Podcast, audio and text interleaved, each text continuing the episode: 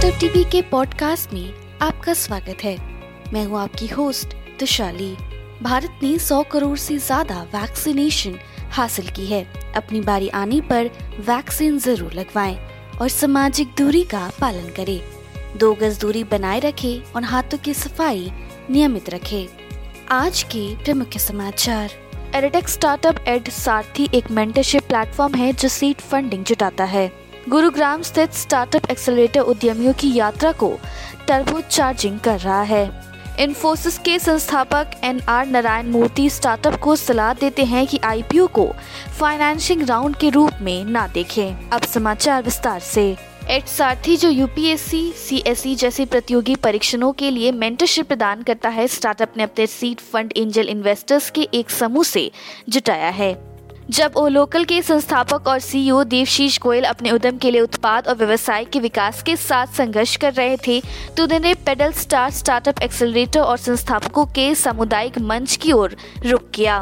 इन्फोसिस के सह संस्थापक एन आर नारायण मूर्ति ने कहा कि स्टार्टअप के सीईओ बाज़ार के अवसरों को काम करके अंक सकते हैं।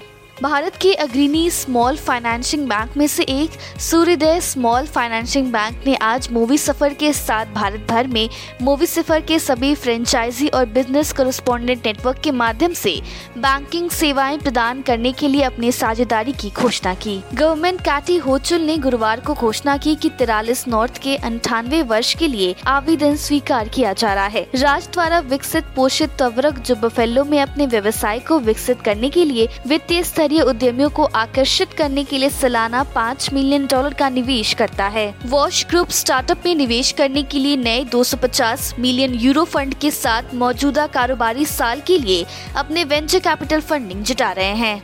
दो स्टार्टअप, एक अध्यक्ष श्रीवास्तव द्वारा स्थापित और दूसरा उनकी बहन काजल द्वारा स्थापित शुक्रवार को यहाँ इंदिरा गांधी प्रतिष्ठान में आयोजित तीसरे ग्राउंड बैंकिंग समारोह में लोगों का ध्यान आकर्षित किया। विश्व पर्यावरण दिवस 2022 को प्रमुख विशेषज्ञों के साथ चिन्हित करने के लिए दिल्ली स्टार्टअप तैयार है। मॉरिसविल में स्थापित एक साइबर सुरक्षा स्टार्टअप ने गुरुवार को घोषणा की कि उसने 70 मिलियन डॉलर का फंडिंग राउंड बंद कर दिया है और एक बिलियन डॉलर से अधिक का अनुमानित कुल मूल्यांकन हासिल किया है। Icon investment startup nursery fund sun fund दो में एंकर निवेश के रूप में एक दशमलव पाँच मिलियन डॉलर आवंटित करेगा। ये सन फंड में उनके एंकर आवंटन का अनुसरण करता है। आज के लिए इतना ही। हमारे टीवी चैनल पे 700 से अधिक स्टार्टअप और एमएसएमई शो है। जाँच करिए। माई स्टार्टअप टीवी अब गूगल प्लेटफॉर्म पर भी उपलब्ध है। तो आपको हर कदम पे स्टार्टअप और एमएसएमई से जुड़े नवीनतम समाचार प्राप्त होंगे। आप हमारे टीवी चैनल को सब्सक्राइब करके हमारा समर्थन भी कर सकते हैं और घंटी के आइकन को दबाना ना भूले। आप हमें को फेसबुक ट्विटर लिंक्डइन पर भी फॉलो कर सकते हैं। या हमारी वेबसाइट www.mystartuptv.in पर जा सकते हैं। सुनने के लिए धन्यवाद।